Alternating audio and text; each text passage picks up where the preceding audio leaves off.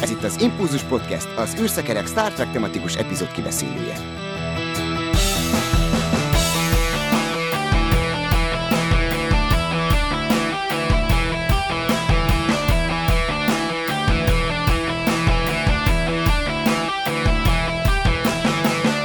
Szeretettel köszöntök mindenkit, ez az Impulzus Podcast 193. adása, a Csend Hatalma című epizódról fogunk beszélgetni, heti vendégünk pedig ismét Magdi. Szervusz, köszöntelek a fedélzeten. Sziasztok!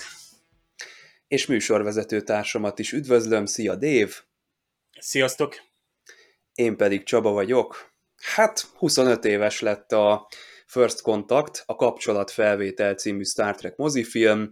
Ez november 22-én történt meg, ez ugye az USA premier, ugye Dév, mert nálunk azt hiszem, hogy 1997-ben jött már a mozifilm itt Magyarországon, tehát lényegesen később, de idézzük fel akkor, hogy ti mikor láttátok ezt először, és mit szóltatok hozzá, mert azért ezt a rajongók egyértelműen a Rick Berman éra egyik csúcspontjának tartják, hogyha a mozifilmekről van szó. Nektek ez a kedvenc nemzedékek mozifilmetek egyébként? Nekem igen, tehát szerintem, és még azt mondanám, hogy nem csak a nemzedékek között, hanem még tehát úgy általában nézve a mozifilmek között is az egyik legjobb mozifilm, és hát én moziban láttam, nem emlékszem rá, hogy mikor, de hát akkor biztos jól tudott-e, hogy akkor volt. Uh-huh. És hát én már egyébként a Star Trek 6-ot is moziban láttam. Az volt az első mozifilm, ami Magyarországon moziba került.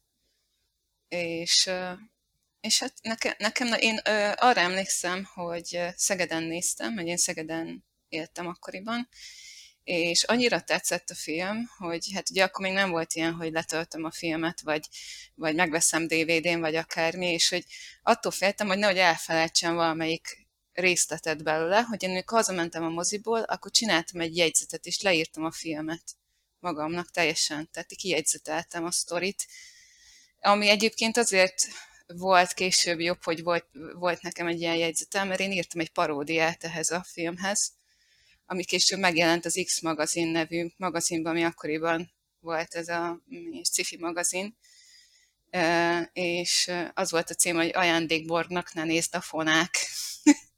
Már milyen szójáték volt. És én azóta is imádom, és így tök jó, hogy paródiát csak annak lehet írni, amit igazán szeretsz, mert amit nem szeretsz, annak nincs értelme nagyon.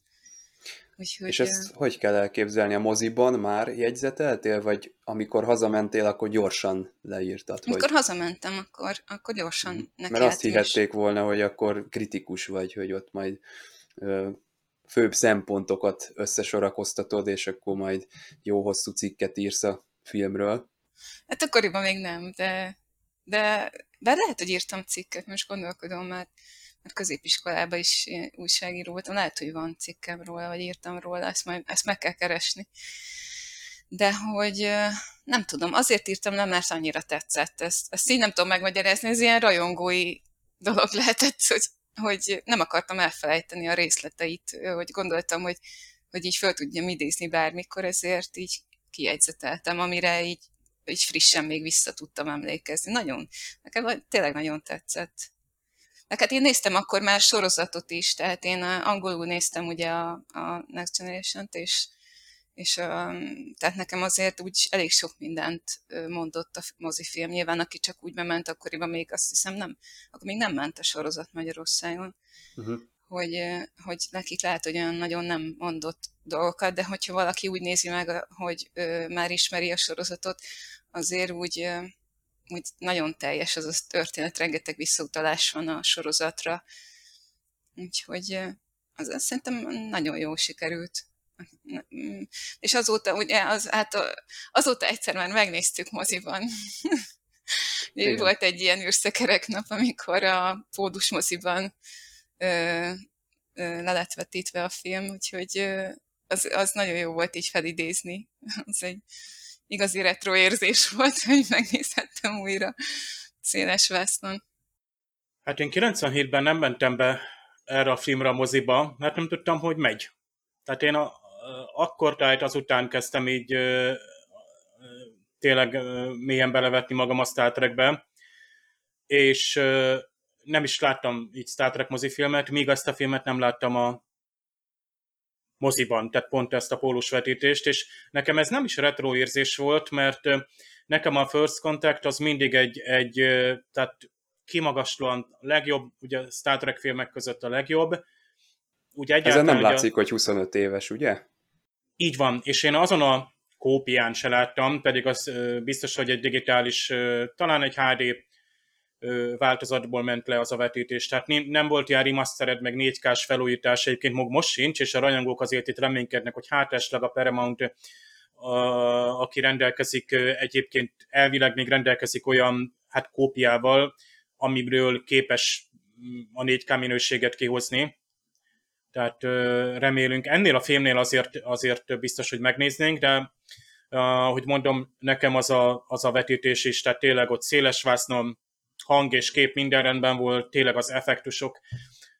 Ez az időszak, ez egy nagyon jó korszak volt, mert a 2000-es években aztán bejött az, hogy nagyon intenzíven kezdték a számítógépes effekteket használni mozifilmekben is. Illetve a digitális nyersanyagra forgatás, ami miatt kicsit megváltozott nem a minőség, mert azért maga a nyersanyag azért az nagyon hamar behozta, hogy tudja azt, amit az analóg nyersanyag is. Nevezetesen, hogy azt a nyers anyagot mindenféle módon tudják később-utóbb feldolgozni. Hanem, hogy a filmforgatáshoz való hozzáállás is. Tehát éreztük ezt a 2000-es évek blockbusterein, hogy már nem olyanok, mint a 90-es éveknek, ahol éreztük, hogy nagyobb gond van a szettek előkészítésében, a forgatókönyvben, az egész egy valahogy színvonalasnak érezzük. Tehát a 90-es éveknek még a közepes akciófilmjei is valahogy képviseltek egy olyan nívót, amit ma is megnézel a tévében, hogy akkor tudtak jó akciófilmet, kalandfilmet csinálni, és technikailag is tudtak már. Aztán jöttek ezek a nagy filmek, ahol egyre több számítógépes effektus, már nem modellekkel dolgoztak, nyilván haladni kellett a korral, meg költségvetés is van, tehát ma azért viszont eljutottunk oda, hogy ma már mindegy, hogy mivel dolgozik valaki, hát nyilván nem veszed észre, hogy most egy hétköznapi jelenetnél sem veszed észre, hogy egy tárgy, akár még egy személy is, hogy ő digitális vagy valós. No, tehát a Star Trek 8, ez olyan tökéletes időpontban jött ki, a Star Trek franchise történetében is. Ott volt egy Jonathan Frakes, akinek volt már rendezői tapasztalata a sorozatból, ott volt egy jól működő színészstáb, egy alkotói gárda. A tematika, a Borg tematika, az időutazás, az ilyen kaland, azok az érzelmek, amiket a főszereplők megélnek, azok a döntések, azok mind-mind már jelen voltak a Star Trek filmekben. Nem mozgott esetlenül a Star Trek sem akció közegben, sem a nagyvásznon, sem a díszletek, a szettek, tehát tökéletesen rendben voltak. Ott volt már ugye a nemzedékek, mint nagy mozifilm a TNG-ben, meg hát ott volt már 6 mozifilm. Tehát itt tökéletesen meg volt alkotva a filmhez a háttér. Tehát a körülmények, hogy tökéletesen működjön ugye az egész stáb együtt, és ez később ugye az új nemzedék következő filmeinél egy picit, mintha lecsengett volna. Aztán nyilván, hogy nem volt több mozifilm, aztán a sorozatok is eltűntek, és akkor egy ilyen nagy szezóra után egy teljesen más típusú film jött vissza, és azért mondjuk, hogy úgy szóval ez egy olyan klasszikus, ami annyira időtlen tud maradni a technológia miatt, az alkotók miatt, hogy még jócskán úgy lehet ránézni, hogy nem retrofilm, hanem ez egy olyan Star Trek film, amit nyugodtan oda adhatsz, bemutathatsz valakinek, hogy ez a Star Trek. Nem így értettem a retro érzést. Különben, jó, hát ezt most nem akartam ezen. Hanem hogy egy film, amit már nagyon régóta nem lehetett moziban látni, tehát hogy azt került vissza a mozivászonra, ezt így értettem. De egyébként így DVD-n is, nem DVD-n, akkor még videókazettán kijött pár TNG részén dupla részeket leszinkronizáltak, és ott is Horányi László volt a hangja Picard kapitánynak. Úgyhogy nekem nagyon sokáig Horányi Lászlóhoz kapcsoltam Picard kapitányt, olyannyira, hogy akkoriban voltam egy sci-fi találkozón a Petőfi csarnokban, és lefotózkodtam vele, mert hogy ő a Picard kapitány hangja, és úgy is szólítottam meg, hogy hát a magyar Picard kapitánnyal szeretnék lefotózkodni. Meg ő volt a Babylon 5-ben a GK-nak a hangja, és akkor akkoriban így, tehát ugye a Babylon 5-tel meg a TNG-vel kapcsolták így össze. Úgyhogy csak ezt így hozzátettem, hogy akkor még nem volt fura, hogy Horányi László hangja a mozifilmben, mert a sorozat még nem volt leszinkronizálva. Hát ez a film ugye nem csak azért időtálló, mert egy remek rendezést, illetve a színészeknek csodálatos játékát látjuk a vásznon, hanem technikailag is. Például az Elcars felületek, azok hát emlékezetessé teszik, de nem csak ezt a mozifilmet, hanem az egész TNG-vel kezdődő Rick Berman érát, és hát Michael és Dennis Okuda, akiket itt meg kell nevezni, ők most életműdíjat is kaptak, grafikus design területen. Na, hát mondjátok el, hogy nektek akkor melyik kezelőfelület, vagy melyik hátteretek ilyen elkárszos, mert szerintem minden rajongónak ez annyira beépült, és annyira magától értetődő, hogy biztosan találkozunk egy trekkernek az otthonában ilyenekkel. Hát nekem rendszeresen, amikor kvíz tartok, akkor az a dizájnja a kvízeimnek. Tehát így. Nem csak a Star Trek kvízeknek, mert ugye általában sci-fi kvízt szoktam tartani, ezért ahhoz simán passzol ez a fajta dizájn, úgyhogy én ehhez mindig felhasználom. Annak idejének persze én is rajongtam ezért a megjelenésért. Bár valahogy az eredeti sorozatban ugye a fizikai kapcsolók és gombak azok nekem nagyon nagy kedvenceim. Cukorkák. Na igen, de azoknak megvan annak a bája, hogy itt is egyébként az Elcars felületen szintén olyan gombokat nyomogatsz, ahol igazából nem látod a funkcióját a gomboknak. Tehát vagy számok vannak, vagy valamilyen rövidítés, tehát nem egészen világos, hogy egyáltalán az egy dinamikus felülete, vagy pedig minden adott mezőnek, gombfelületnek van egy funkciója. Tehát kicsit olyan, mint egy ilyen zeneszőnyeg, hogy hát tudnod kell, hogy melyik színes felületre lépkedjél, és akkor bizonyos funkciókat kiváltatsz, de ez most nem egy zsörtölődés volt, mert hát tényleg az 87-88-ban ez olyan újdonság volt így, ami tehát technológiailag megint előbbre volt, mint hogy az annak nyoma lett volna például a korabeli technológiában. Ugye itt egy univerzális kezelőfelületről van szó, ami a hajó minden részén megjelenik. Később is soroztak, majd is következtesen, és tehát itt ráadásul ugye dinamikus is olyan értelemben, hogy néha ugye videó is belekerülhet, egy lejátszó felület. Egyébként sok esetben úgy volt megoldva, hogy tényleg a gombok megnyomása váltott ki valamilyen reakciót a képernyőn. Tehát tényleg azért azt látjuk, hogy Data, Geordi nem csak random nyomogatja, sőt azt hiszem, mint a mesélték is volna talán színészek, hogy igazából ilyen a forgatókönyvben visszatérő műveltek, ez azért úgy igyekeztek kitalálni ilyen visszatérő kéz mozdulatokat, hogy valami logika is tegyen benne, hogy nem tudom, egy indítás mondjuk egy navigációs konzolon az körülbelül milyen mozdulatsor legyen, hogy ne legyen nevetségesen sok, mint amikor valaki így random zongorázik, vagy ugye csak játszik a billentyűzetem, mint azt szoktuk látni ilyen filmekben. Bár ezt ugyanúgy lehet mondani, hogy amikor egy mai sorozatban valakit látsz, hogy állít a géppel, és akkor mondjuk úgy, hogy ha tudsz gépelni, vagy éppen ismered a rendszert, akkor nem hiszed el. Ez tök jó, mert ez kellően el van vonatkoztatva. Itt nem tudsz beleszólni, hogy miért azt a gombot nyomta meg, mert azt kellett megnyomnia.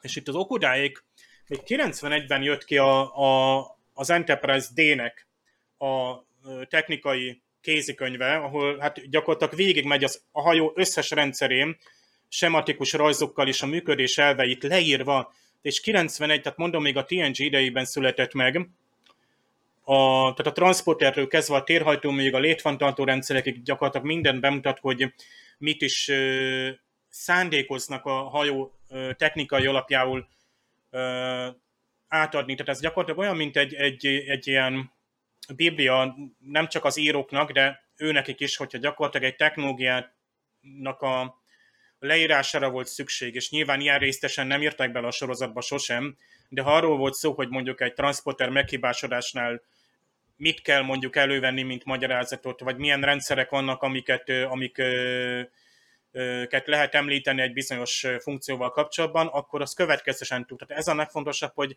ez következtes és egy standard. És ezt tovább tudták vinni a következő sorozatok, és tehát ezzel szerintem olyan alapokat fektettek le, tehát Okuda jelenleg is ott van egyébként a Picard sorozatban is még, hogy azzal lehet később is, és bármilyen korban Star Trek sorozatot csinálni, mert maximum egy picit más lesz azoknak a komboknak a dizájnja, de maga a működési elvet meg tudod hagyni ugyanúgy, tehát az a kezelőfelület vagy interfész, ezzel gyakorlatilag azzal ugye a legtöbb sorozatban azt mondjuk, hogy hát csak játék, tehát úgy tesznek, mintha csinálnának valamit. Úgy tesznek, mintha egy technikai problémára nem igaz. A Star Trekben a néző számára hitelesen az van átadva, hogy itt ténylegesen van egy technikai probléma, ezt innen oldják meg, itt ilyen művelet történik, nincs túljátszva, és nincs is alul reprezentálva, tehát tényleg egy technológiát látsz működni az emberi kezek alatt. Tehát érzed, hogy itt egy komolyan vehető, működő használatú technológiáról van szó, tehát tényleg csak azon csodálkozol, hogy tényleg nem működik. Tehát ez a hihetőségnek ez nagyon magas fokát hozta el, hogy ilyen kézikönyveket állítottak, illetve hogy ilyen gyakorlatilag az illusztrációból, a kizárólag vizuális megjelenésből megszületett a technológiának a megalapozása. Ahogy a Star Trek rajongók is folyton ezt csinálják, hogy látunk egy jelenséget, egy sorozatban nincs megmagyarázva egy valamit, és akkor elkezdünk morfondírozni, hogy itt valószínűleg ilyen és ilyen technikai gigszer volt, itt ez és ez lehetett volna a megoldás, úgy Star Trek-e sem. Tehát gyakorlatilag kvázi hihető és élhető a technológia, azáltal, hogy ilyen jól megcsinálták csak az interfészt. Igen, hát mintha láttam volna Okudáéknak a nevét a For All Mankind sorozatban is. Ja, tényleg. De hát nekik... ugye nem csak ez a kijelző interfész kötődik a nevükhöz, hanem rengeteg mindenféle díszlet. Díszletelem, így van. Úgyhogy hát azt mondom, hogy megérdemelt életműdíjat vehettek most át. Figyelem! A műsorban spoilerek bukkanhatnak fel.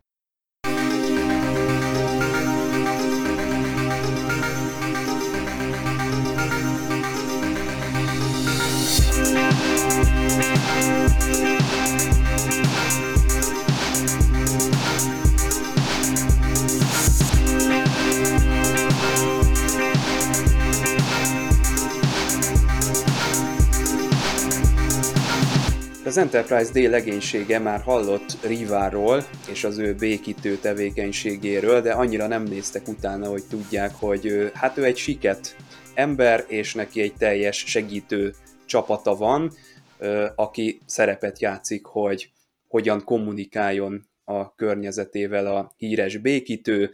Természetesen a Csend Hatalma című epizódot beszéljük most meg. Magdi és Dév vannak itt a mikrofonok mögött, én pedig Csaba vagyok. Hát a Siket karaktert Siket színész is játsza, Howie Seago, aki egyébként felvette a kapcsolatot a producerekkel, és úgy gondolta, hogy reprezentálódjanak akkor a Siket emberek is a Star Trekben, itt az új nemzedékben, és hát ez meg is történt. Az eredeti forgatókönyvhöz képest azért megint történtek változások, és beleszólt a színész is ezzel kapcsolatban. Itt a történetben ugye azt láthattuk volna, hogy amikor a segítői kikerülnek a képből, akkor ő egy nap alatt rákényszerül arra, hogy megtanuljon beszélni. És akkor hát Seago azt mondta, hogy ez nem jó üzenet, mert siket gyermekeket még abban az időben nagyon sok helyen hát inkább beszélni tanítottak, mint jelnyelvre, és ő a saját tapasztalatából kiindulva úgy vette észre, hogy ez nagyon-nagyon gátolta őt a fejlődésben, tehát nagyon sok energiáját lekötötte, és közben nem tudott tanulni, tehát az ő valódi személyisége valamikor a főiskolán kezdett kibontakozni, és akkor találta meg önmagát, és akkor jött rá visszamenőleg, hogy hát kidobott idő volt ez a tanulási folyamat, és sokkal hatékonyabb lett volna ez az egész, hogyha olyan oktatási rendszert alkalmaznak, amiben ezt a beszéd tanulást mellőzik, és csak a jelnyelv van használatban. Hát egyébként maga Howie Seagónak és a karakternek a kiállása, a jelenléte az óriási ebben az epizódban szerintem. Ti mit szóltok ehhez a karakterhez? Én nekem sokat mond az az egész figura, mert hogy én tanultam siket jelnyelvet, sőt középfokunk van belőle, tehát így alapfokot is elvégeztem, meg a középfokot is. Na, akkor ami ott látható az epizódban, az ténylegesen egy használt jelnyelv? Ez igen. Annyi, hogy most már van egy nemzetközi jelnyelv is, de alapvetően országokra, tehát külön van, mondjuk az amerikai nyelv, vagy a magyar jelnyelv, és országon belül is vannak eltérések, olyan, mint a nyelvjárás, tehát, hogy mivel használt nyelvekről van szó, ezért nyilvánvalóan modernizálódik, vagy új dolgok jönnek bele, tehát ez egy élő nyelv, ez nem marad meg egy szinten, viszont annyiból jó, hogy nekem úgy tanultam, hogy a Siketek Intézetébe jártam Szegeden, és ott az igazgatónő halló volt, akinek a szülei siketek voltak, és ő jött be az első órára, de képzeljétek, hogy utána, aki tanár volt, ő viszont nem, tehát ő teljesen siket volt, 2 éves korától fogva egyáltalán nem hallott, és vele kellett tanulnunk úgy, hogy mi hallók voltunk, és nem ismertük a jelnyelvet. Tehát az, amit ott a Deannával, ott a vacsoránál a Riva csinál, hát kb. Nekünk ilyen volt az óránk, hogy kénytelenek voltunk megtanulni mindent. Ő tudott szájról olvasni, tehát ő mindent megértett, amit mondtunk neki, viszont nekünk meg kellett érteni, amit ő mond. És ez olyan, mint amikor olyan anyanyelvi tanártól tanulsz, hogy egyszerűen annyira kell figyelned, hogy értsed, hogy miről van szó. Annyi, hogy persze voltak tankönyveink, amiben benne voltak ezek a jelek, és akkor így azon keresztül elkezdtünk így tanulni, de nagyon érdekes volt ez a világ, mert olyan, mint hogyha egy másik világba belecsöppennél, egy másik kommunikációs fajtába, tényleg egy kicsit. És olyan érdekes, mert a siketek meg ilyen nagyon hálásak tudnak lenni, hogyha egy halló beszéli az ő nyelvüket. Mert amikor elkezdtem tanulni, kiderült, hogy a szomszédunkban van egy siket kislány, és én köszöntem neki jelnyelvvel, és annyira látszott, hogy így meglepődött, hogy úristen, én ismerem ezt az ő nyelvüket, és elkezdett nekem egyből így mesélni, és így annyira lelkes lett hirtelen, hogy jó érzés volt, hogy mint hogyha, tudod, hogy tehát van nekik egy ilyen kis elszigetelt, viszonylag elszigetelt világuk, nyilván azon belül nyilván mindenkinek megvan a saját világa, de hogy a hallókkal egy kicsit azért nemesképpen tudnak kommunikálni, és hogyha valaki így belép a világukba, akkor annyira örülnek neki, és annyira jó velük ezt megosztani, úgyhogy én nagyon örültem, hogy ezt végigcsináltam. Egyébként érdekes, mert az anyukámmal és a nővéremmel jártam a tanfolyamon, és mindenki csodálkozott, hogy milyen családi indítatás volt ez, de csak annyi volt, hogy érdekelt bennünket, és tetszett az egész, és kíváncsiak voltunk rá. Én elvittem volna felső fokig is nagyon szívesen, csak akkoriban még nem lehetett. Ott ilyen mindenféle ilyen, nem tudom, tehát olyanokhoz kötötték, ami ilyen, amit így nem lehetett, tehát nem volt meg az alap hozzá. De egyébként maga a nyelv az nagyon-nagyon tetszett, és a mai napig tetszik. Meg ilyen, azt is csináltam, hogy ilyen mindenféle verseket eljeleltem, meg ilyesmi, hogy így érdekes volt átfordítani az ismert dolgokat jelnyelvre. Úgyhogy igen, tehát így a filmben ez annyira szép, ahogy ezt így bevették, és szerintem tök jó az a történet ehhez. Tehát, hogy igazából ez az egész történet egy érzékenyítő történet. És nem csak a Rivával kapcsolatos, hiszen amikor találkozik Geordival a hajóhídon, és akkor ugye felfigyel arra, hogy neki vízorja van, és megkérdezi, hogy a vízor nélkül egyáltalán nem látna, és akkor mondja Geordi, hogy igen, hát ő vak, és nem lát. És hogy ott is, hogy az egyik, és azt mondja neki Riva, hogy mi különlegesek vagyunk. Tehát, hogy és így látszik Geordin is, hogy így, tehát, hogy neki is jól esik ez, hogy így van, és utána, amikor már arról beszélnek, hogy neki hát visszakaphatná esetleg a látását bizonyos műtétek, amik kockázatosak, akkor is így elgondolkodik, és szerintem benne van ez, hogy azon gondolkodik, hogy Riva azt mondta neki, hogy ő különleges így. De hogy azt nem tudom, tudjátok-e, hogy Geordi figurája is úgy került eleve már bele a TNG legénységébe, hogy volt egy Geordi La Forge nevű rajongó, aki egyébként kerekesszékes volt, és ő nagyon nagy rajongója volt a sorozatnak, és mindig ment mindenféle találkozókra, és Gene Roddenberry felfigyelt rá, és elhatározta, hogy ha majd lesz egy új sorozat, akkor ezt az ő figuráját ezt bele fogja tenni a legénységbe.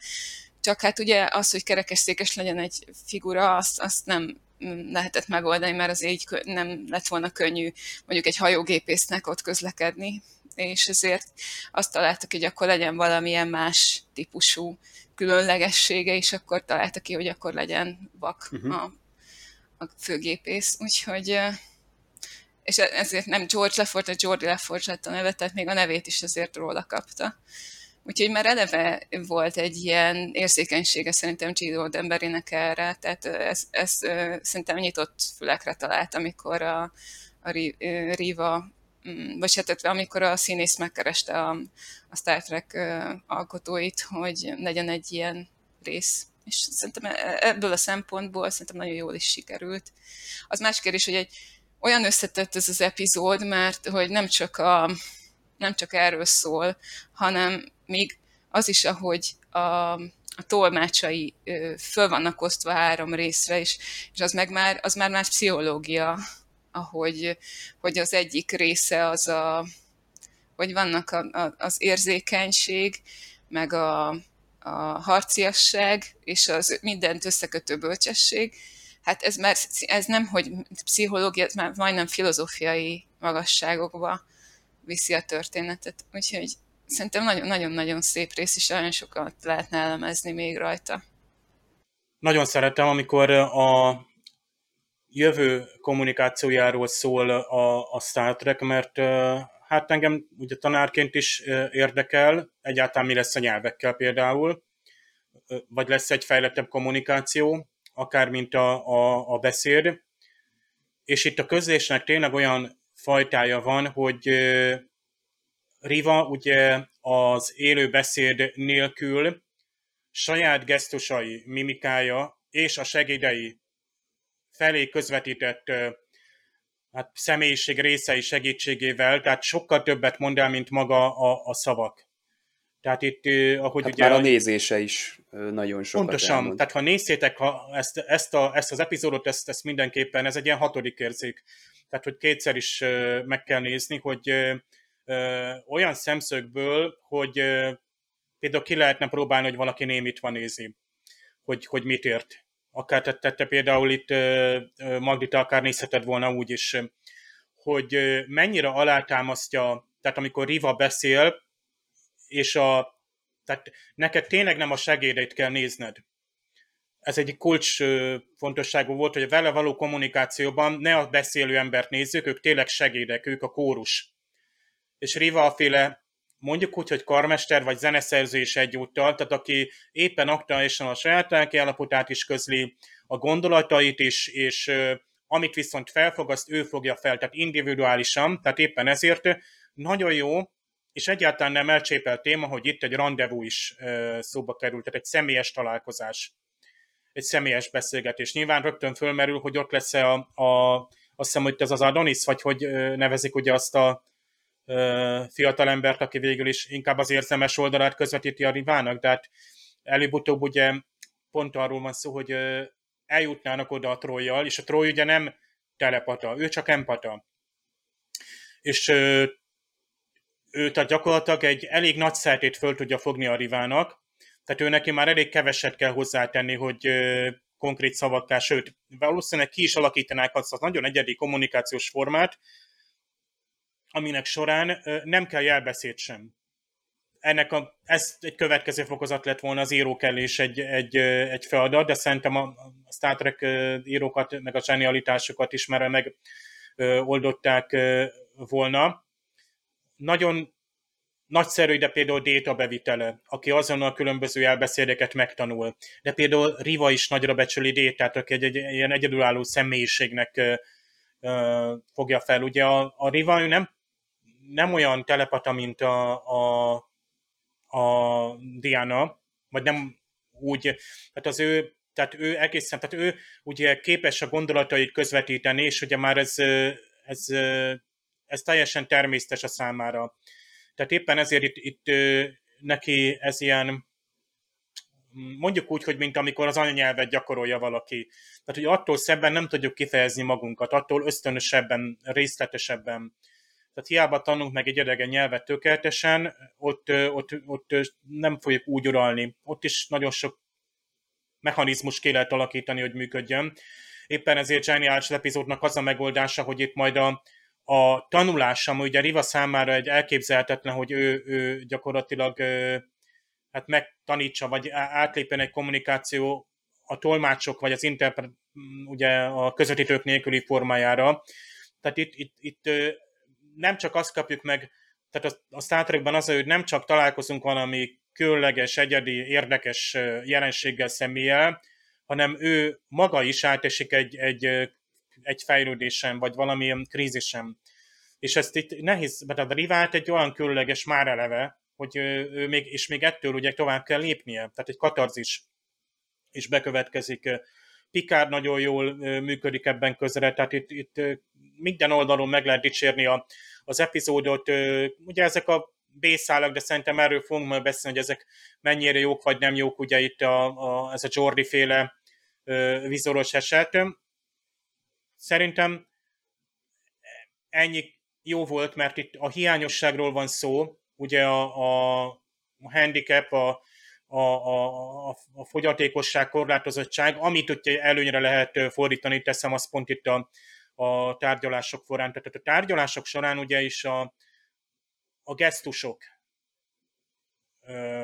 Tehát azért bíznak Rivában, tehát minden ilyen tárgyaló közvetítő partnert azért kérik fel, tehát mit tudom én, a Szarek azért híres, mert ő vulkáni, ő a belátás, a logika révén egy erőteljes, meg a bölcsessége révén, és itt a Riva pedig ezzel az a mélységes ilyen alázattal, vagy nem is tudom, tehát nehéz megfogalmazni, tehát egyáltalán például, amikor Deannának udvarol, egyáltalán nem azt a tipikus Okona-féle sármőrt látjuk benne.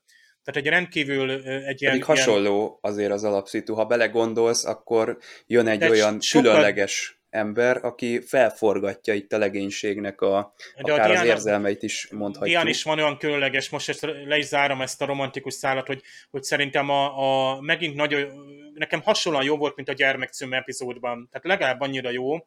Deannának az a tapasztalata, amit itt ő nyert, tehát ő elért a végén. Tehát itt nagyon jól, itt megint egy nagyon jó Deanna Troi sztorit kapunk.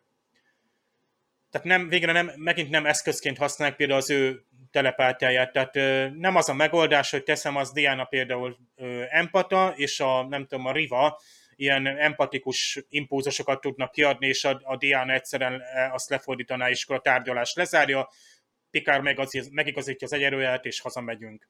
Tehát itt egy sokkal nagyobb katarzis van. Tehát ez nagyszerű rész, tehát nem is... Majd... Kész, ennyi. Két kibeszélő kell ide. Köszönjük a figyelmet, sziasztok! De egyébként az a drámai fordulópont, amikor ugye megtörténik egyszerre három embernek az eltüntetése, az, amikor először láttam, akkor azért így felkaptam a fejemet, hogy azt a mindenit, mi történik itt. Ezt az érzést már, mikor most néztem, akkor nem sikerült annyira megint átélnem.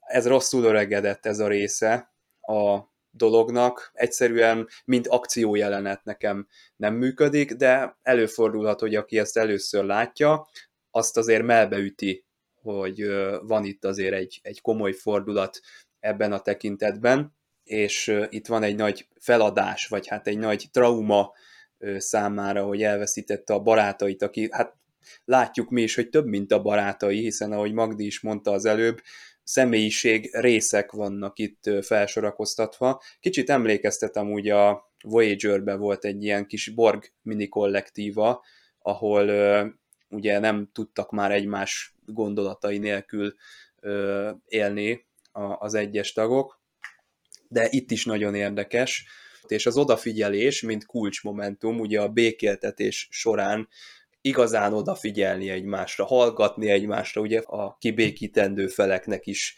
valami ilyesmi leckét ad, ami hát itt hónapokig el fog tartani. Kicsit azért mély víz ez, ha belegondoltok, hogy hát oké, akkor majd itt beszélgetünk, és akkor az Enterprise azt mondja, hogy jó, akkor mi mentünk. Tehát így legalább egy pár, nem tudom, napot várhatnának ezzel, hogy most akkor megölik-e egymást ott az első percekben, vagy nem. De hát maga az a jelenet hatásos, amikor ugye az asztal előtt áll, és azzal akár vége is lehetne az epizódnak, de ha kicsit úgy reálisabban nézzük a dolgot, akkor ha belegondolunk, hogy na most mi fog történni ezek után, akkor az kicsit vicces, hogy ott hagyják a semmi közepén két ilyen barbár népcsoportnak az ütközőpontjában. Hát nem egyszerű a helyzete, de mondjuk igazából az üzenete szép ennek ott. Amúgy igazad van, mert tényleg hát előtte megölték a három segédjét, de most ott marad egyedül köztük. Jó, nyilván aki megölte, azt kinyírták ott rögtön, de attól még bárki lehet még ott a népek között, aki nem ért egyet a béketárgyalásokkal, ő meg egyedül maradott. De hogy tetszik az üzenete a dolognak, hogy azt találják ki, hogy amíg az ő nyelvét tanulja a két nép, addig kénytelenek megtanulni egymással is kommunikálni, és majd úgy fog létrejönni a béke köztük. Szerintem ez nagyon szép üzenet, tehát hogy ha más nem, akkor a tanulsága miatt szép a befejezése a dolognak. És egyébként tényleg a befejezése igazából az, hogy Picard megdicséri Dianát. És mondja, hogy igazából jó, tudja, hogy a munkáját végezte, de most különösen ügyes volt, és kiemeli.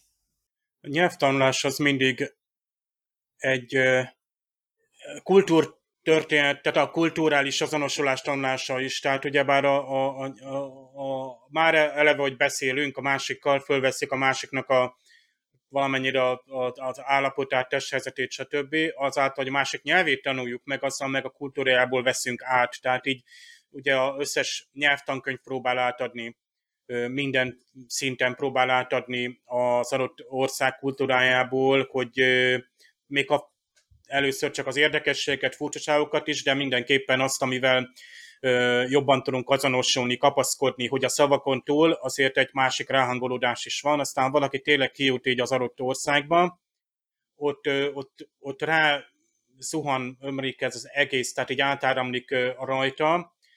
Persze én azt tartom, hogy akkor sem lehet, tehát kimegy valaki Angliába, nem fog megtanulni angolul, ha csak nem viszonyul tudatosan is, amit felfogott, hallott, azt nem ismétli, nem néz utána, nem memorizálja, tehát igazából a gyerekkorban voltunk utoljára abban a helyzetben, hogy ösztönösen tudtunk nyelvtanulni, ránk ragadt, és magunkba szívtük, mint egy szivacs.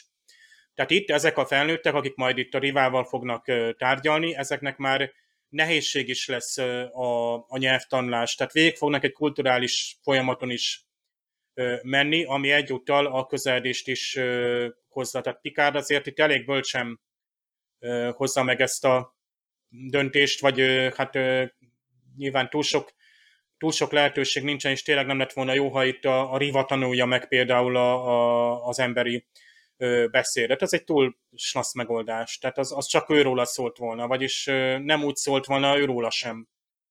Mert, hogy is mondjam, tehát nézzük meg például az akadálymentesítést, azzal ugye mindazt szeretnénk elősegíteni, hogy a határok tűnjenek el.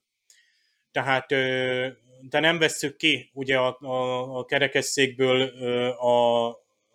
azokat a személyeket, hanem azt tesszük lehetővé, hogy ugyanolyan hozzáférésük legyen az utazáshoz, a munkavégzéshez, a kultúrához, tehát az esélyek gyakorlatilag egy szintre kerüljenek.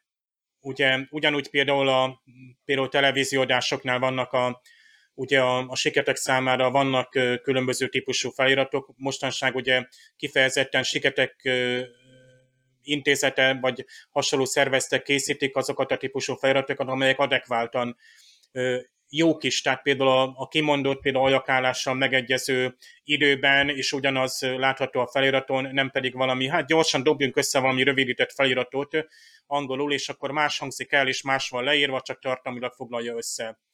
Tehát az akadálymentesítésnek és egy újabb szintjeire lépünk, eleve úgy építkezünk, vagy még egyszer a televízodásoknál például a vakok számára van olyan, hogy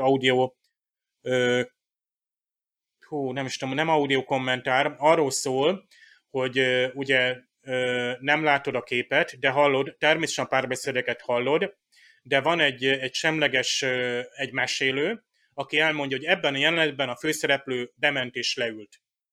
Vagy egy piros ruhában lévő nő odalépett hozzá, és nem tudom, gyöngéden megsimogatta. Tehát ami nem jön le ugye a párbeszédekből, hogy még teljesebb fokon ugye élvezhessék, azonosulhassanak. Beszéltünk ugye a hangos könyvekről is, és így tovább. Vagy az, amit Magdi mondott, hogy elbeszéd megtanulása, amivel ugye, tehát az, hogy van a szájról olvasás, van a jelbeszéd, nem mindenki szájáról lehet például jól olvasni. Tehát, tehát azzal úgymond az előzék, hogy mondjam, te is teszel egy lépést. Tehát ugye ez az inklúziónak a folyamata lenne már, és nem csak a jelenlét, hogy valaki éppen ott tud lenni egy munkahelyen, de mégis még mindig ki van rekesztve. Én elmondok most még tudom, hogy már nagyon hosszú így is, de van egy történetem.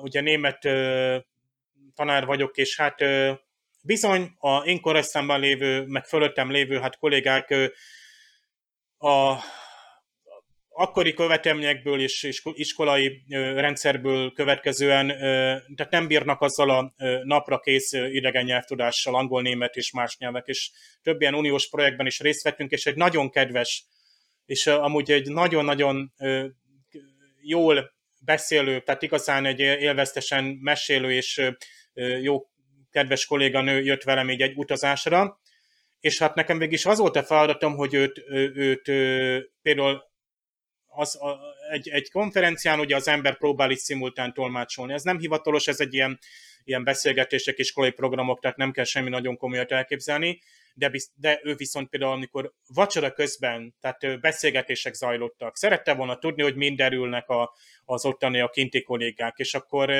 akkor így fordítottam, és akkor ő is tudott mondani valamit, azt is fordítottam, és így be tudott kapcsolni a párbeszédbe, és tudjátok, az a kirekesztettség, amivel te gyakorlatilag ülsz egy vacsora asztalnál, és akkor hogy zajlik a kommunikáció, ezek az vacsorák általában felé rész persze erről szólnak. Tehát tényleg megismerjük, akár az ételről beszélünk, nagyon sokszor abból indulunk ki, hogy nálatok hogy van ez, hogy van, nálatok mennyi a fizetés, mindegy, tehát bármi szóba kerül, és akkor ezekben jó bekapcsolat, ezekben a mindennapi dolga bekapcsolódni, ezért én csak a nyelvtanulást tudom mondani, ugye akár így felnőtt korban is, akár a tévé segítségével, vagy így különböző ilyen online felületek segítségével hajrá is rajta, mert az nagyon nagy élvezet, hogy be tudunk kapcsolódni egy nyelv, megnyílik előttünk, és akkor nem csak az, hogy most akkor tudjuk nézni azt a filmet, ami még nincs magyarul, hanem hogy egy ilyen utazáskor akkor elkezdünk, és ha már keveset beszélünk is, nagyon sokszor van az, hogy a kevés beszéd, tehát az a kommunikáció szintet elérve, lásd itt Riva is, amit ugye a Troival el tud érni, azzal gyakorlatilag a mélyebb réteg felé ugye megnyílhatunk, mert emberek vagyunk, és azért nagyjából minden más, a gesztusok ugyanúgy működnek. Tehát itt akár a világ bármely részén utazva. Tehát nagyon jól működik ez a nem nyelvi kommunikáció, és ha azért egy kis nyelvtudással meg van támogatva, akkor azért elég jól el lehet boldogulni, és jól érezni magunkat. Még azt tenném hozzá különben, hogy érdekes ez a jelnyelv, mert akit meséltem, hogy ő halló volt, de nagyon jól beszélte a jelnyelvet, mert a szülei siketek voltak, és mesélte, hogy volt kint Franciaországban egy konferencián, és nem tud franciául, de ilyen siket nyelv konferencia volt, és azt mondta, hogy a jelnyelvet nagyon jól el tudott kommunikálni a franciákkal, anélkül, hogy a nyelvet ismerte volna, pedig ugye még a jelnyelv sem azonos, viszont annyira van hasonlóság benne, hogy ez egy ilyen közös kommunikációs forma lett köztük, és ez is egy ilyen jó dolog, hogy itt is ami az egész epizódnak az üzenete volt, hogy hátrányból előny. Ez abszolút hátrányból előny kovácsolása.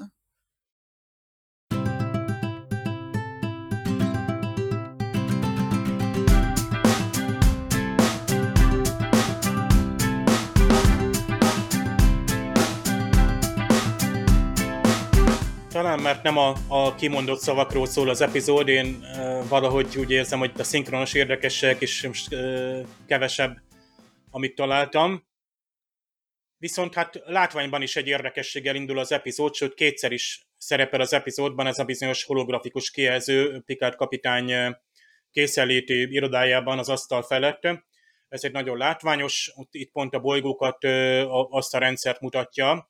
Hát milyen jó lenne egy ilyen a saját íróasztalunkban. Hát itt arról van szó, hogy itt a Lima Sierra rendszert figyeli ugye Picard, és gondolkozik, hogy hát egy ilyen egy orbit, ez hogy lehetséges. De hát ott látják, mindketten egymásnak mutogatják, és hát Riker azt mondja, hogy there is no degeneration. Ez a degeneration, ugye degeneráció, elfajulás, eltorzulás, Picard viszont csak annyit mond magyarul, hogy stabilnak tűnik, mármint a bolygónak a pályája.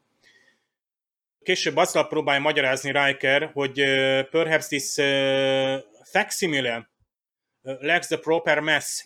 Ugye a facsimile, ebből van a fax szó is, ami egy ilyen szó szerinti másolat, sokszorosítás, betű szerinti másolat, képtávíró volt az eredeti eszköz. És magyarul viszont annyit mond, hogy a modellnek nem megfelelő az aránya. Itt a facsimile az azért érdekes, mert ugye gyakorlatilag szó szerint leképezi annak a bolygónak a megjelenését, hogy az asztrometriai labor, például az Enterprise D fedélzetén ezt látjuk a Nemzedékek című mozifilmben, ahol pont ilyen bolygópálya eltorzulásról van szó, amit ugye a Nexus jelensége okoz. Aztán Riker és Picard folytatják a párbeszédet, de már a turbolívben, és hát itt bizony a standard felállás van, miszerint hát Picard kapitánynak nem kéne lemenni egy ilyen veszélyes diplomáciai küldetésre. Apró érdekesség, hogy Riker az 5-ös transportert adja meg célnak, tehát már akkor megint tudjuk, hogy akkor legalább 5 transporter van az Enterprise fedélzetén, és az 5-ös transporter helyiségben bizony maga O'Brien teljesít szolgálatot, vagy lehet, hogy ilyen jelentőségteljes transzportálásoknál ő végzi a műveletet. És hát Riker folytatja egyébként a párbeszédben ezt a szokásos óvást, hogy legyen óvatos, és a többi, és akkor Picard, ugye a klak-klak, hát ilyen hangutánzó szó ez, a tyúkok hangja lenne ez angolul, és ne kotkodás jön annyit egyes, mondja a magyar Picard kapitány is, olyan, mint egy tyúkanyó, ugye ez a mother hen. Hát érdekes, tehát érdekesek ezek a hasonlatok, tehát Riker helyett én inkább a Troyt tudnám elképzelni ilyen tyúkanyóként, de hát itt most ő vette át ezt a szerepet, illetőleg azt, amit amúgy Picard szokott mondani, hogy our job is not to police the galaxy, tehát nem vagyunk galaxis rendőrei, szerintem ez is így elhangzik Star Trek epizódokban direkt vagy közvetett módon, hogy azért a be nem avatkozás a legtöbb esetben bizony az meggátol minket, hogy rendőrt játszunk. A tudós, ugye ez a scholar-nak nevezik, hát ő ugye a Randy Oglesby egyébként, ő a vendégszereplő, aki még hát fellép még a Deep Space Nine-ban is, a Voyager, Counterpoint nagyon jó epizódban, az Enterprise-ban is, de hát ő lesz majd Degra, hogy ne kisebb szerepet mondjunk rögtön példaként.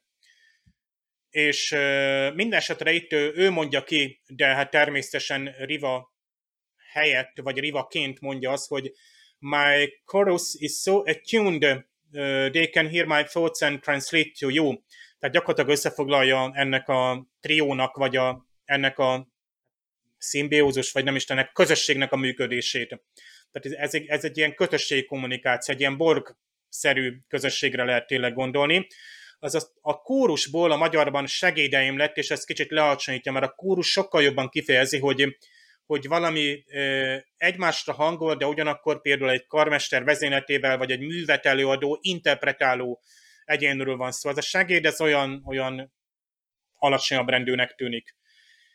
És ugye Rivának a mimikát, gesztusait is átveszik, és gyakorlatilag ilyen közvetítőté válnak, tolmácsát, tehát értelmezik egyúttal. Tehát a megfelelő módon interpretálják Rivának a gondolatait, érzéseit, tehát ugye három különböző személyiség dimenzióját.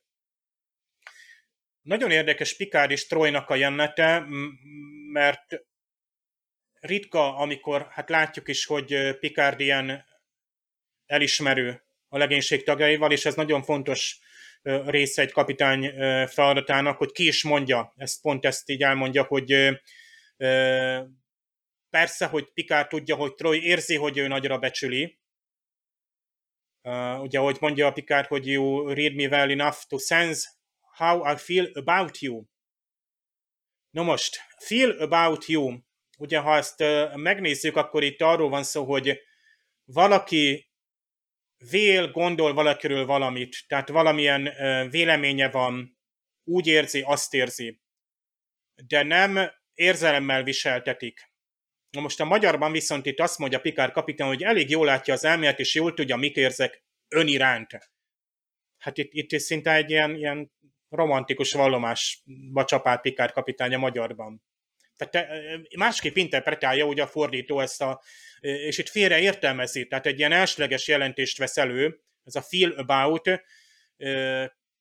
nem jó, tehát figyelni kellett volna azt, hogy ez about, tehát önről mit érzek, önről mit gondolok, tehát egy kicsit árnyaltabb a dolog, egyébként más tekintetben megérzi, hogy miről van szó, what you do on this ship, tisztelem a munkáját, tehát például jól összefoglalja azt, nem baj, szerintem a magyar nézés érezte, hogy miről van szó, bár lehet, hogy első hallásra esetleg félreértkedtem, azért itt még nincsenek annyira tisztázva szerintem így ezek az érzések, hát Picard amúgy sem mondana ilyesmit, készen tudjuk, hogy Crusher doktornőnek sem mondjál ilyen direkten, és érdekes egyébként például Riker és Worf van ott a transporterben, amikor Troi és Riva elbúcsúznak, és hát mindketten ilyen mondjuk úgy, hogy valamilyen bizonyos helyeken és időben ők érdeklődnek majd romantikusan Troi iránt. Hát ugye Worf ez csak ilyen ideiglenes, ilyen anomália, ahogy a rajongók így felfogják, inkább nem beszélnek róla, de érdekes ez a trió úgy.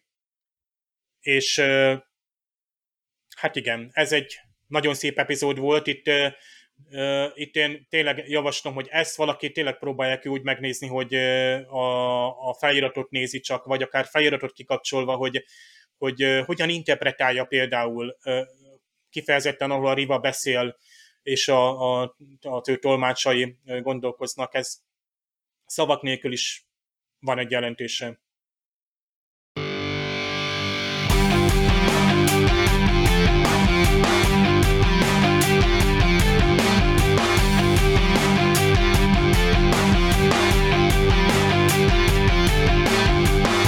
Én valahogy ennek az epizódnak tulajdonítom azt, hogy itt kezd igazán jó lenni a TNG, vagy itt kezd igazán TNG-vé válni a TNG. Már nagyon jó volt a Sherlock epizód is, és azzal együtt ez is egy olyan pont, hogy már nem mondanám meg, hogy ez valami olyan dolog, ami az eredeti sorozatból evolválódik. Eltekintve attól a stúdió bolygótól, meg ugye amikor ott lelövik az embereket, az kicsit már úgy húzós lesz a mai néző szemének, de maga a történet az annyira kerek egész, és én még azt is mondanám, hogy megható, és nagyon egyben van az üzenet.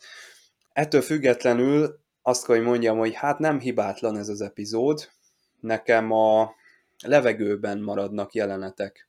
Tehát például, amikor Worf azt mondja, hogy hát kellemetlen érzése van ezzel a békéltetővel kapcsolatban, akkor azt én nem értem. Miért? És ezt nem fejtik ki jobban.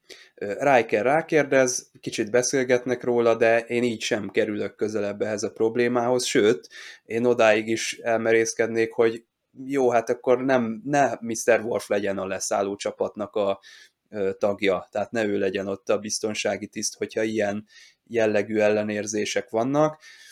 Én ezt teljesen kivettem volna az epizódból, nem nagyon értem ennek a lényegét. Majd lehet, hogy ti most mindjárt majd elmondjátok. A hologramos cucc az nagyon jó, vizuálisan, de szintén nem illik ide.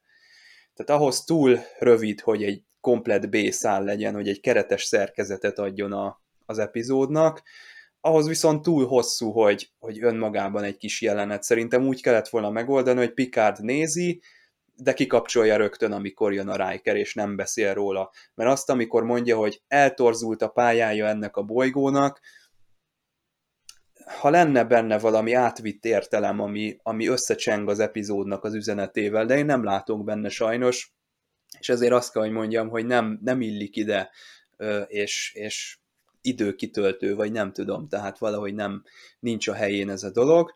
És Geordinak a gyengélkedős jelenete, nekem az is nagyon leri a jelenetről, hogy ez úgy lett megírva, hogy Geordi tovább fejlődött volna, és LeVar Burton ezt szorgalmazta is, hogy jusson el a karakter egy olyan szintre, hogy megkapja a saját szemeit, és látni fog, és olyan lesz, mint a többiek, de ez elmaradt, és nem kerül elő ez a 7. évadig, vagy a mozifilmekig, és ez nagyon látszik rajta, hogy ez elindult egy folyamat, de baltával levágták, és úgy maradt. Akkor lett volna ez jó, hogyha ez az epizód elején történik meg, és a Riva utána beszélget a Geordival, és ott a Geordi már egy fejlődési szintet hozna azzal, hogy azt mondja, hogy ez vagyok én boldog vagyok így, és én így vagyok teljes, ahogy ezt az epizód elején kimondja, de úgy, hogy utána van ez a jelenet, ez nem stimmel. De szerencsére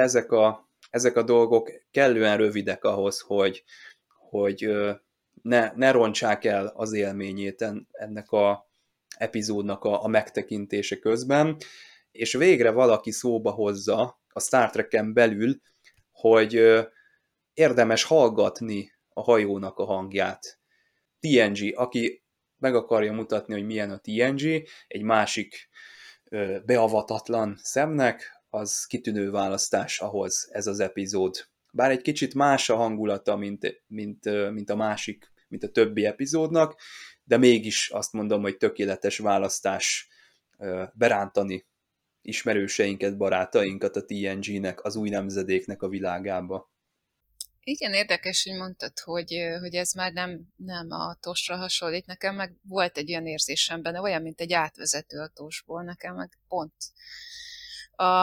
hogy voltak olyan részek, amik azt gondoltam, hogy a tosba is működtek volna abszolút.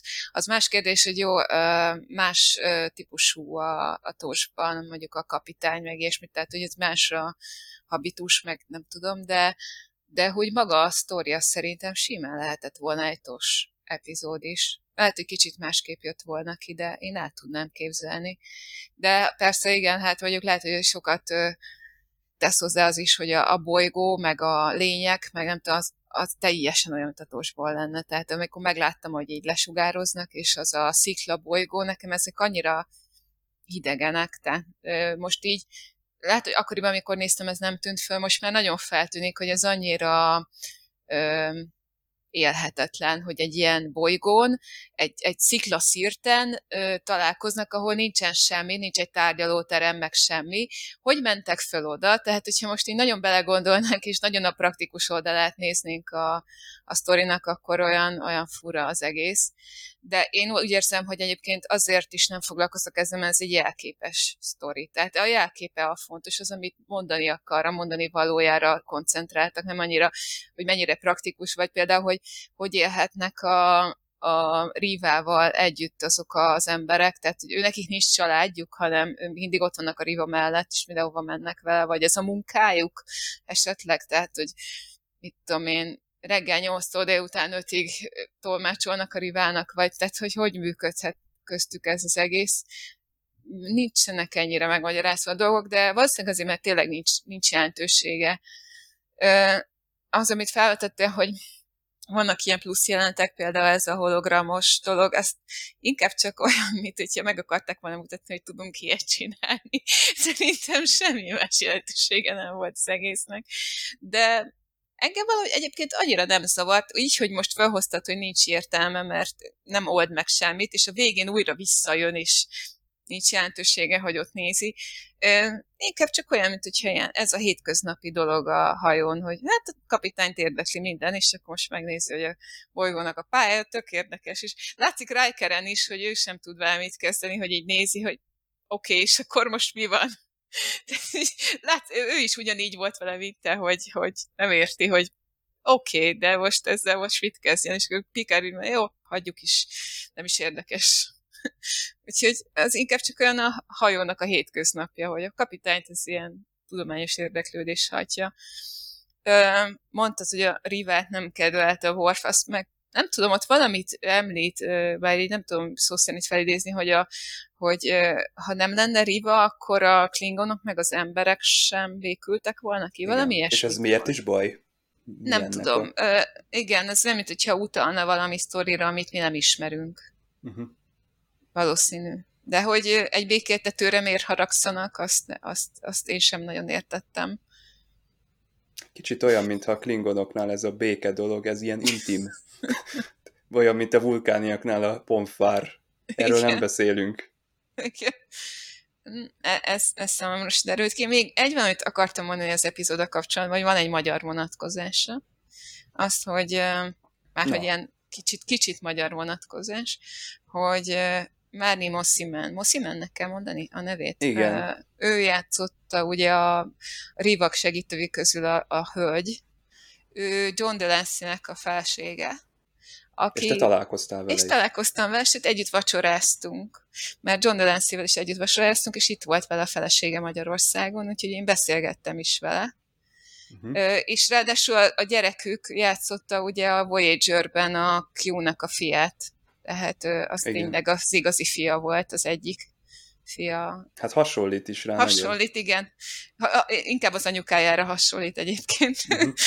mint az apjára. És csak azt akartam mondani, hogy hát végül is egy Magyarországon szereplő is van az epizódban. És egyébként nagyon jó fej, nagyon jól lehet vele beszélgetni, nagyon aranyos nő. Ez a hologram egyébként jó pofa vizuálisan, még a The Child-ban láthattuk, és sajnos el kell tőle búcsúznunk, tehát a TNG-ben összesen kétszer kapcsolja be Picard kapitány ott az asztalán ezt a cuccot, ez volt az utolsó alkalom, de hát ha ilyen off-topicokra használja, akkor lehet, hogy Rikernek a nézése meggyőzte őt, hogy hát mindegy, akkor ezt már nem használom többet.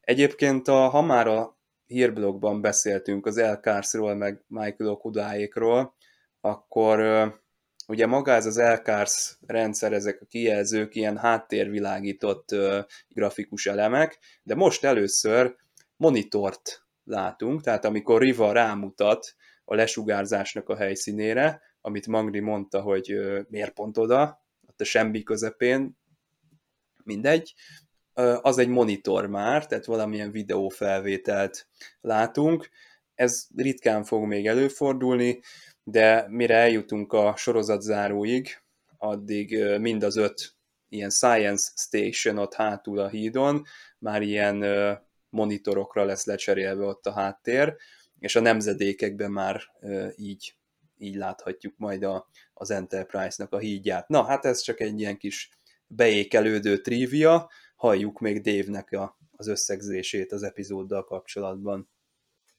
Hát én nagyon szeretem az új nemzedékben az, hogy az ottani technológia, hogy pont most az Elcarsszal kapcsolatban is, meg egyáltalán a Okudáék által nagyon sok helyen fejlesztett tárgyak, eszközök, felületek, azok logikusan működnek, és mind-mindet Roddenberrynek ezt a technológiai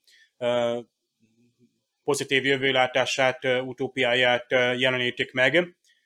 De az tetszik, hogy a TNG-ben nem egyszer van olyan helyzet, amikor nem a technológia ad egy megoldást.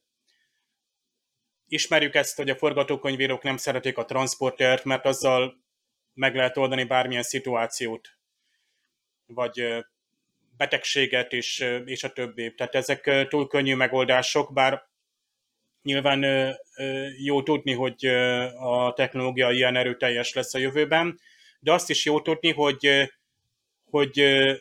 azok az emberi nívó, tehát az nem tűnik el, tehát annak az meg fog maradni ugyanúgy. Tehát például, hogy egy ember hogyan közli magát, annak a jövőben is óriási jelentősége van. Tehát nem fogjuk majd technológiailag megoldani. Most gondoljátok egy Stephen Hawkingra, hogy őnála, nyilván persze ő nem volt telepata, tehát nem tudott volna a gondolatai közlésével másokon keresztül kommunikálni. Ott a technológia lenyűgöző, amit lehetett volna. Egyébként ott lehetett volna a Hawkingnál egy sokkal modernebb nyelvi, tehát egy tolmácsképet alkotni, de ő valahogy ragaszkodott hozzá, mert annyira megszokta már azt a típusú közlést. És Rivánál is ugye itt egy megszokásból kell kilépni, tehát ő neki megújhodnia, tehát egy következő lépésre jutni. Ugye itt arról lesz szó, hogy ő egy ilyen, tehát ez az egész szituáció gyakorlatilag egy ilyen katalitikus hatású lesz, hogy van egy gyakorlatilag olyan szituáció, ami megoldhatatlan, és ott nem a legkézenfekvőbb megoldást választjuk. Tehát nem az van, hogy jön a csillagflotta, és akkor például eltünteti a fegyvereket, megoldja a konfliktust. Tehát ezért jó, hogy a TNG-ben látjuk ezeket a küzdelmeket, hogy tárgyalni kell, el kell vinni egy követet, csak az a követ tud hatékonyan közvetíteni. Tehát ezek a jól ismert és régi típusú működő, és az emberi, tehát tényleg az emberi lelket föltáró vonatkozások, ezek végig ott vannak, és ebből a szempontból tényleg ez a TOS-szerűség is ott van, hogy ott szoktak ilyen kétségbeesett helyzetek lenni. Tehát Picard, amikor tényleg megrázza Rivát, akkor az tényleg egy ilyen szinte Kirk-szerű, tehát ilyen eszméletre rázás. De hát az igazi áttörést azt inkább Troi viszi végben. Nyilván ő neki talán a személyiség és más. Én ezeket az apró, most elvaratlan szálakról beszéltünk, ezek nekem ilyen kis csillámok inkább, tehát hogy jó tudni, hogy van olyan is, hogy Picard kapitánynál van egy beépített hologram. Lehet, hogy csak egy technoblabla lett volna, ha most elkezdjük magyarázni, és beteszünk egy 5 perces jelenetet, hogy akkor nem tudom, a Geordi és Data a háttérben azon dolgozik, hogy a bolygó eltorzult pályáját, azt megmagyarázzák, és kiderül, hogy egy nagy napkötörés közeleg, és akkor ennek hatására létrejön a béke. Tehát ez is egy tipikus TNG sztori lehetett volna. Tehát a technológiai megoldása, a tudós csapat dolgozik a háttérben, szátárkalanok egyébként imádják, hogy leküldjük a tudósokat, és azok majd pötyögnek valamit, van valami kvázi jól elfogadható magyarázat, és akkor azzal, tehát gyakorlatilag ez egy visszatérő dramaturgiai fordulat, amivel szerencsére nem élnek vissza. Tehát ezért mondom, hogy egy nagyon jó, tehát ilyen sci-fi antológia sorozat a TNG. Tehát nagyon is le lehet ülni, nem Star Trek rajongóként is. Van egy alapszituáció, jó, van egy csillaghajunk, aki diplomáciai küldetésekben segítkezik, és ennyi az alaphelyzet. Hogy az milyen technológiával van felszerelkezve, tehát ilyen sci-fi antológiákat nézel, akkor így ilyen egy-két ilyen utalással elrejtik, hogy itt ebben a világban, ezen a fejlettségi szinten ilyen és ilyen technológia rendelkezésre, és valamire nem áll rendelkezésre technológia, és ott válik mindig érdekessé a történet, hogy azokat a hiányosságokat, hátrányokat hogyan oldják meg nem technológiai úton, mert ott jön a visszacsatolás a jelenbe. Mert ha te azt mondod, hogy itt a Rivának adnak egy tolmácsgépet, ami az gondolatait vissza tudja fejteni, és egy robotgép kimondja, vagy pont a Data most helyett, hogy értelmezés azonnal interpretálja, az túl snasz. vagy hogy gépekkel közvetített volna a tolmácsai felé, és elromlik az a gép, az is túl snasz. De nyilván ez jó tudni, hogy a forgatókönyv ilyen finomításokon esett át. Tehát megint arról beszélünk, hogy nem magától értetődő, amit a Star Trekben látunk. Tehát ezért szoktuk mondani, hogy kellőképpen jól kidolgozva egy Discovery sorozatnak is lenyűgözően jó forgatókönyvé lehetnének, hiszen olyan potenciál van egy Picard sorozatban is, és akkor érezzük ezeket a ilyen lazy writing, ahogy szokták mondani a külföldi kollégák, ugye a rajongók és podcasterek, hogy itt egy finomítani kellett volna azon a megoldási módon, azon a párbeszéden, azon a motiváción, a közlésen, és akkor a néző csettint a Star Trekhez értő, meg a kívülről érkező néző is. Tehát ezeket a zseniális húzásokat észrevesszük, ahogy ebben az epizódban benne voltak. Tehát itt még az is érdekes, hogy a Geordira akarnak egy megoldást találni, és akkor itt, de végül is eljutnak ott a gyengélkedőn is oda, hogy a Geordi nem akarja, mert végül is a vízor ad neki egy olyan többletet, tehát amit adnának helyette, nem tudom, implantátum, ugye tudjuk, hogy egyébként, hogy a Pularski, új dokinő, és egy csomó új technológiát hozlás, például majd lesz a céltudatos memóriatörlés. Tehát az fantasztikus technológia, az egy orvosi előrelépés, és egy sorozaton belül. Tehát ilyen módon például a Geordinál is lehetett volna előrelépni, és azt mondani, hogy 3. évattól címbora te látni fogsz. Csak akkor elveszett volna azért ez a különlegessége Geordinak, hogy ő annak ellenére kormányos volt például, hogy nem látott, és láttuk is néha, hogy a vizorjával ő miket lát, tehát anyagi formákat, és hogyan látja az emberi személyeket, és az mennyire korlátozott, vagy mennyire gazdagabb. És ezt így elintéz egyébként pont a Rivával való párbeszéd is nagyon jó, tehát van két olyan Geordi pillanat, ami tök érdekes, és ez úgy szóval inkább ilyen pozitívum, nem pedig ilyen elvaratlan szál. Nekem a legnagyobb elvaratlan szál az, hogy Picard kapitány miért késett a tanácskozásról. És én arra gondoltam, és most elnézést ilyen banális dolgokkal fejezem be, hogy egy óriási rejtő oldódott meg, hiszem ezt a 24. században is járnak még vécére az emberek, és vannak toalettek az Enterprise-on, és Picard kapitány ezen helyiségekből jött ki, és valószínűleg előre ki nem számítható események és műveletek kerültek ott sorra, és azért késett a fontos találkozásról. Azt hittem, hogy azt fogod mondani, hogy rájött annak a hologramnak a segítségével, hogy miért torzult el a bolygónak a pályája. Lehet, hogy egyébként azt nagyon drága volt megcsinálni, meg szerintem az ilyen, ez valóban túl van a TNG-nek a technológiai, nem is tudom, a tárán, tehát amit látunk, hogy kijelző felületek vannak, képernyők, gombok, tehát nem mindent a levegőben művelünk. Ugye a későbbi sorozatokban ezek már zavaróan nagy számban vannak. Lásd megint a Discovery, ahol már az 3. évadban behozták ezt a totálisan holografikus, ez a augmented reality-szerű irányítást, hogy már csak a levegőben hadonászol, ott van minden, a transporter ott van veled, és minden a levegőben végzel el. Ilyen alapon már az elmédben is elvégezhetnél, és akkor ugrott az egész Star Trek sorozat, mert akkor kész. Tehát akkor itt, tehát ezeket meg kell hagyni a sorozatnak, hogy azért egy fő technológia maradjon olyan korlátokba szorítva, tehát arra 7 évre legyen beszorítva, hogy itt még oda kell menni egy kijelzőhöz, és akkor legyen nehéz azt megoldani, hogy ott itt ugye oda tettek mögé monitort, képzeljük el, hogy az se lehetett egyszerű, ugye Voyager-nél már egy ilyen zöld kis felületek voltak ott, és akkor később utólag lett behelyezve, a szereplők megjátszották, hogy van valami. Még a Discovery forgatásán még az átlátszó kijelzők is valódiak voltak, ilyen prototípusok egy bizonyos gyártótól, és a különböző érintő felületek azok is mind valódiak voltak, tehát ott valaki valamit megnyomott, ott tényleg volt tehát létre lett hozva egy grafikus. Tényleg teret váltott a hajó. Igen.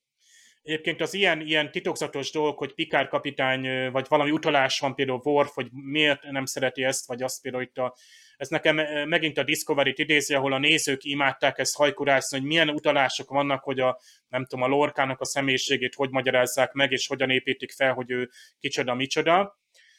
Worfnál ez ugye, hogy az emberekkel való békein, ha a Romulánokat hozták volna be, és következősen építik, és viszik tovább ugye Worfnak a nagy dupla része, amikor ő szembesül a az apjának a múltjával. Birthright. Igen, tehát Worf azért, tehát ott megváltozik, tehát ugye Klingon becsület és hősiesség, és tehát az, amit ott találnak, tábor, a túlélés, meg romulánok együttélés, az nagyon szemben megy, ugye. Tehát ha ezt kezdték el volna utalni, mint ahogy O'Briennél, hát ott van az az epizód, hát Csaba, hát neked ez még nem, nagyon messze van. Nem mondom, mert ugye 6. évad. Kiváltom belőled azt, hogy tehát megnézd esetleg ma este. És azt a Deep Space Nine-ba ugye hova viszik? Cardassia, O'Brien, tehát O'Brien és Cardassia-ek, és akkor így kell építeni, nem kell nekünk azt mondani a nézők szemébe, hogy mi egy nagy regény vagyunk 7 évad alatt, vagy nem tudom, 2 évad alatt, mert úgyse tudunk azok lenni. De ha ilyen finom dolgokkal építünk, itt például a Geordinak ez a vizor utalásokkal készítjük elő szépen, ami majd lesz, hogy például amikor lát majd ugye a Nexus hatására? Ja, nem a Nexus, hanem ugye a Briar Patch-ben van ugye ez a fiatalító, tehát a... Űrlázadás. És ezt azért az a néző, aki a TNG-t végignézte, az nagyon tudja értékelni, hogy a Geordi látja a napfelkeltét. Igen. És elvittük odáig a karaktert. De el lehetett volna vinni akár az epizódok során is. Nincs minden megírva előre, ugye nagyon epizódikus a TNG, de örülünk neki, amikor ilyen finom dolgok vannak, amik majd később esetleg valóra válnak és kiteljesednek. Ez a finomság, ez egy kulcs szó, mert számomra pont attól különül el az eredeti sorozattól ez az epizód például, hogy ezek a karakterek, a Deanna és a Picard valahogy finomabban tudják kezelni a helyzetet, mint mondjuk egy Kirk és egy Spock. Spock az hogy tud empata lenni? Oda megy valakihez, megérinti a fejét, mindketten elkezdenek rászkódni, és akkor valami szörnyű elmeöleléssel, agyegyesítéssel, ugye kicsit olyan érezzük mi is magunkon, hogy ott csörögnek a koponyájukon belül a gondolatok. Kirk, amikor ugye ő is megrázta volna a Rivát, de ő nem tette volna szerintem hozzá, hogy itt vagyunk magával, nincsen egyedül. Ő azt mondta volna, hogy szedjen már magát össze, ön a békéltető, tessék nem hisztizni itt, tehát a Kirk az keményebben csinálta volna ezt. Pont Picardban van meg az a ő sem a vigasztalásnak a nagymestere. De van benne érzékenység. De azt nagyon látjuk a következő évadokban, ezt a tökére viszik majd. Vagyis elég jól kihozzák Picardnak az érzelmeit. De azért mondjuk az nekem egy picit volt bennem egy ilyen visszatetszés, hogy ordít bele. Tehát egy sikettel és ordít vele. Jó, hát az csak ilyen ösztönös. Jó, ez az indulat hozta ki nyilván. Picardnak az arcáról, tehát biztos lehet nagyon intenzíven közli, amit mond. Tehát szerintem az ordítást azt a hang nélkül is ugye át tudja adni. Persze, nyilván, megmondom, hát ő benne is volt egy ilyen feszültség vagy indulat, csak így amikor ezt a jelenetet láttam, akkor egy kicsit így ezen. Mi is hangosabban beszélünk, amikor nem értjük meg egymást egy külföldivel, és akkor... És akkor hirtelen megértjük egymást. Na, hát jövő héten Tudathasadás című epizód, ez most nekem semmit nem mond, nem ugrik be, de hát majd meglátjuk. Ez jót is szokott jelenteni, mert akkor így frissen, mindenféle előzetes prekoncepció nélkül ülök le, és ez még akár kellemes meglepetést is okozhat adott esetben. Hát Magdi, köszönjük szépen, hogy beugrottál. Én köszönöm a meghívást. Dave, köszönjük a szinkronos érdekességeket és a Star Trek szakértelmet. Jövő héten találkozunk. Sziasztok! Sziasztok! Sziasztok!